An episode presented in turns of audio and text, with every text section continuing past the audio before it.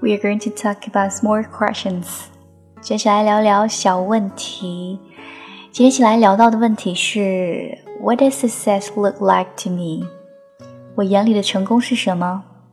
For some people, it is becoming an expert in their industry. 对有些人来说，成功意味着变成他们所在领域的专家。For others, it is taking one year off in every five to seven to travel. 有些人觉得成功是每隔三到五年就给自己放一年的假来旅游。For some, it is raising a healthy and a tiny family.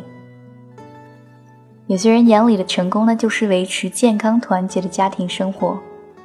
Be clear on what it looks like to you, and don't be swayed by others' visions for themselves.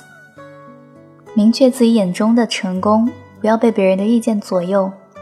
Your life is your path to honor and actualize. 生活就是现实自己眼里的荣耀。Okay, that's what we talked about today. Some more questions. What does success look like to me? 我眼里的成功是什么？ 欢迎各位参与我们的节目互动，和我一起来分享一下你眼里的成功是什么。